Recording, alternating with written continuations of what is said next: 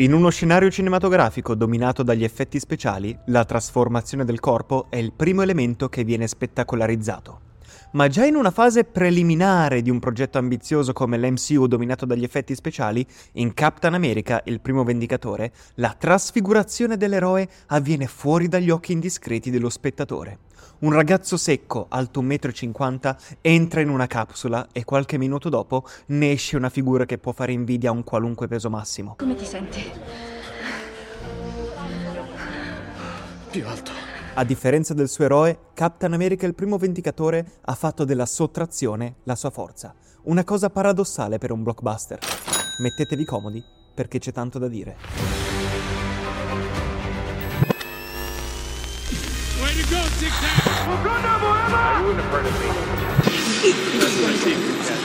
Way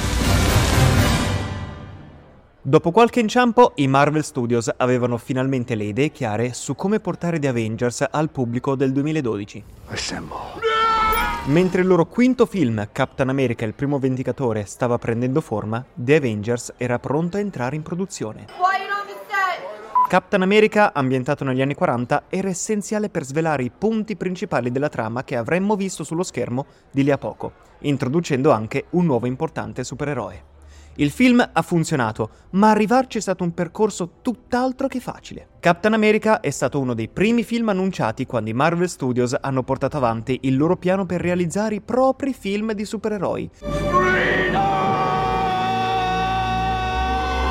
E in quel momento David Self, lo sceneggiatore di Era mio padre, è stato ingaggiato per scrivere la sceneggiatura. In una prima stesura, gli anni 40 non avevano così tanto spazio all'interno del film come nella versione finale. La storia si concentrava su Capitan America che doveva fare i conti con l'America di oggi. Quasi due anni dopo il primo Iron Man, il regista veterano Joey Johnston, lo ricorderete per la regia di The Rocketeer, una perla che trovate su Disney Plus, e October Sky, è stato assunto per dirigere Captain America ancora prima della stesura di una prima bozza del copione.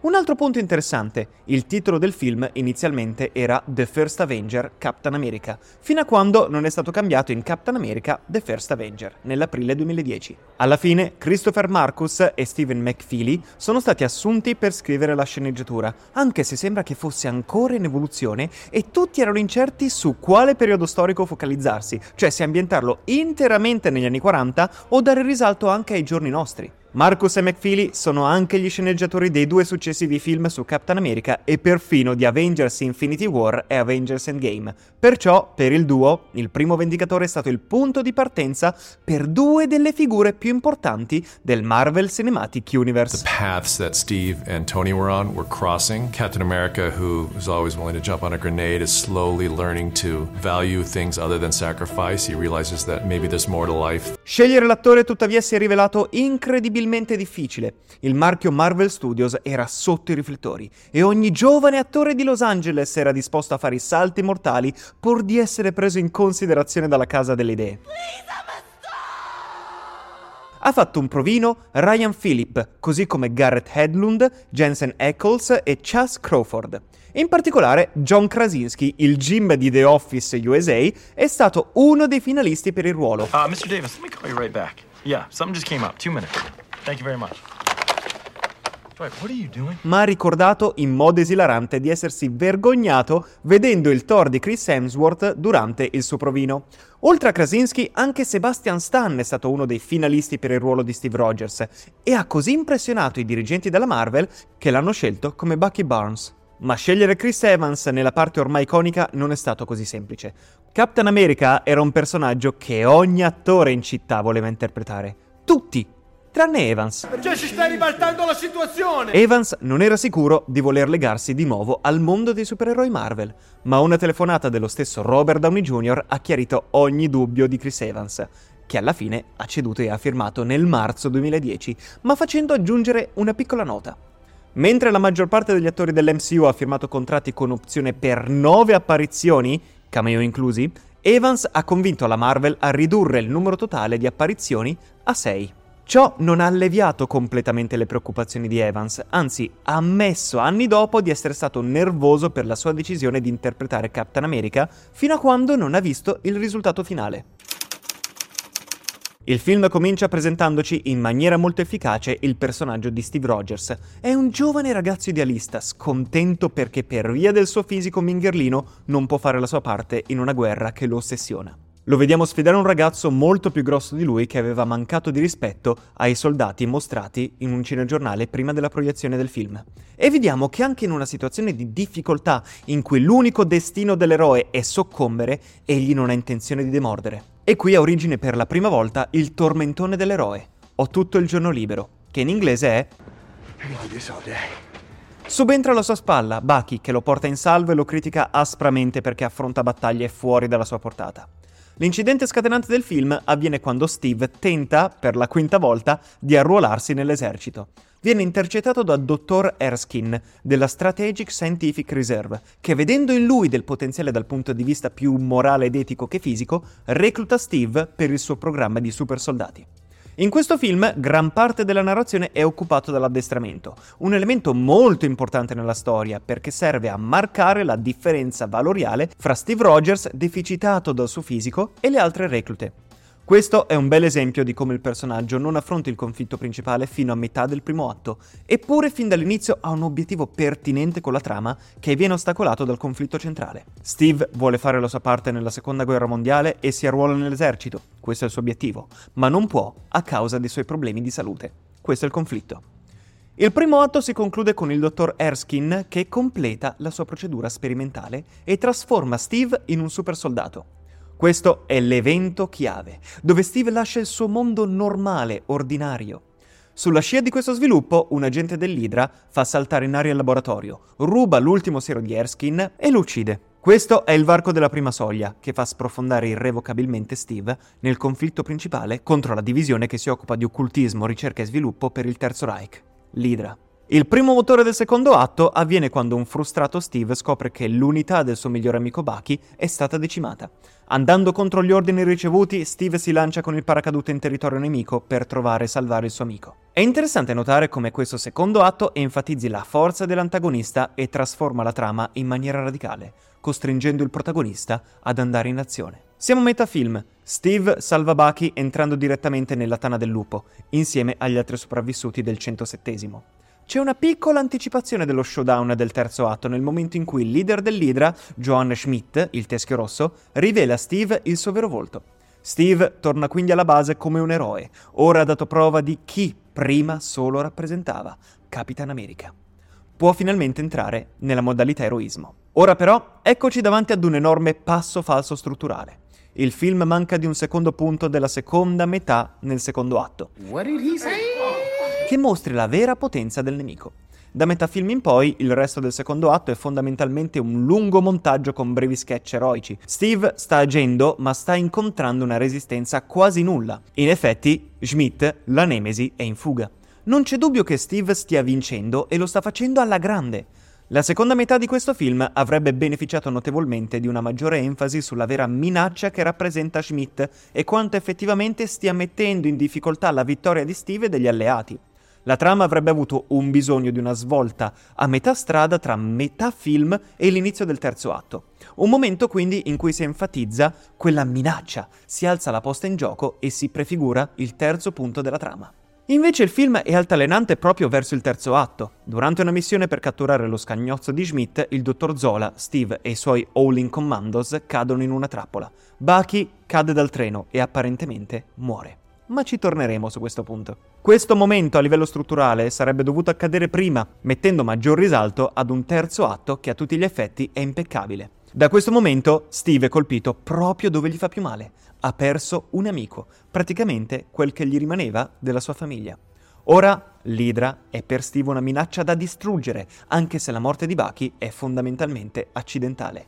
Siamo giunti al climax della narrazione all'indomani della morte di Bucky, che, sebbene colpisca lo stesso Steve dove fa male, non è una vittoria per Schmidt e non lo pone in una posizione di potere minaccioso per lo scontro finale. Steve porta battaglia a Schmidt direttamente in casa sua. Alla vigilia del piano di Schmidt di bombardare tutte le principali capitali del mondo, Steve e Commandos si infiltrano nella base di Schmidt. Schmidt scappa e Steve sale a bordo del suo aereo e quindi hanno uno scontro uno contro uno. Dopo che Schmidt è stato trascinato nel cosmo più profondo dal Tesseract, Steve si rende conto che non può far atterrare in sicurezza l'aereo e avrebbe messo in pericolo molte persone. Si sacrifica quindi compiendo un atterraggio di fortuna nell'Artico. In realtà Steve è incolume e si sveglia in una New York contemporanea, cioè contemporanea all'uscita del film in sala, solo per scoprire successivamente che è rimasto ibernato nel ghiaccio dell'Artico per 70 anni. Roll sound. Sound production, take two. In una fase preliminare dello sviluppo, il personaggio di Captain America era molto diverso da quello apparso su schermo. Il problema di fondo di un personaggio come Captain America è la sua infinita ed innata bontà e saggezza di fondo. Alla stregua di Superman, Cap è in partenza un eroe perfetto, senza particolari problemi morali, che fin dall'inizio sa perfettamente cosa fare e come farlo, ma non ne ha le capacità. L'unico problema è che è frenato, appunto, dal suo corpo. Mi ha lasciato un goccio di quel liquore. In realtà non quanto avrei dovuto. Ed è qui che interviene la scienza e un primigenio transumanesimo.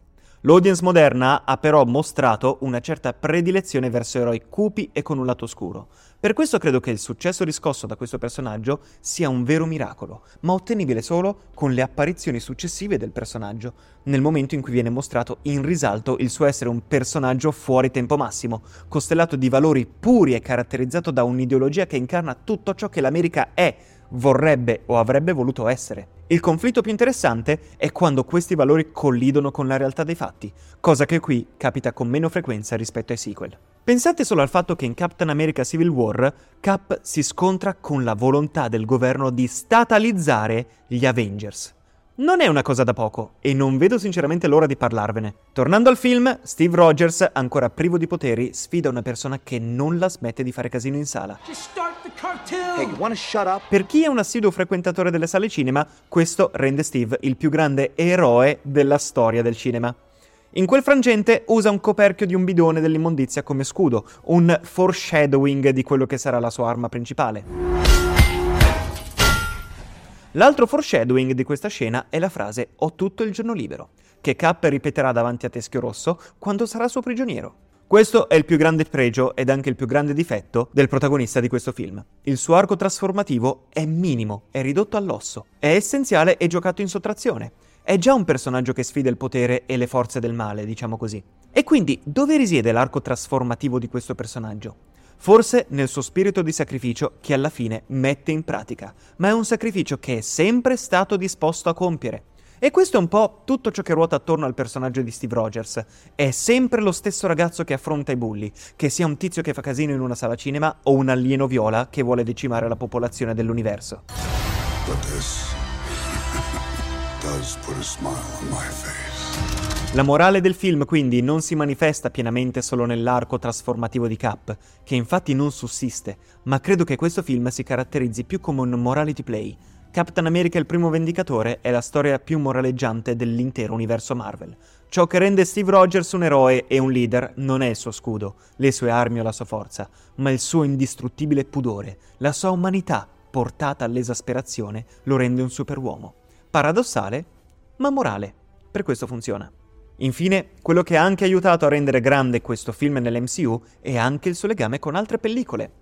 Non parlo solo dei film dello stesso universo della Marvel, ma proprio dei riferimenti ad altre pellicole, ad alcune delle quali ha lavorato lo stesso regista come supervisore degli effetti speciali. La sequenza iniziale in cui gli uomini ispezionano l'Artico è un rimando palese alla scena iniziale di incontri ravvicinati del terzo tipo di Steven Spielberg, ed il finale, quando Steve parla con Peggy Carter prima di sacrificarsi, ha delle affinità con Scala al Paradiso, film del 1946 che parla di un uomo che cerca di evitare uno schianto fatale del suo aereo in avaria. Anche il protagonista di Scala al Paradiso ha un dialogo con l'amata, in cui parla appunto del suo spirito di sacrificio. Il film si chiude con Nick Fury che dice a Steve Rogers che ha dormito per 70 anni e come risposta Cap dice Yeah. Yeah, I just. I had a date. un ottimo finale, perché dimostra che per la prima volta Cap non si sacrifica solo ed esclusivamente come atto morale, ma perché finalmente ha trovato qualcuno di reale, una persona fisica con cui relazionarsi e per cui vale la pena sacrificarsi, non solo per puro idealismo, ma per amore. Grazie per avermi seguito fino a qui. È stato un viaggio lungo, lo so, ma spero che ne sia valsa la pena. L'appuntamento è fissato per settimana prossima, dove finalmente parleremo del culmine della fase 1, The Avengers. Come potete facilmente intuire, ci sono tantissime cose da dire. Ciao a tutti!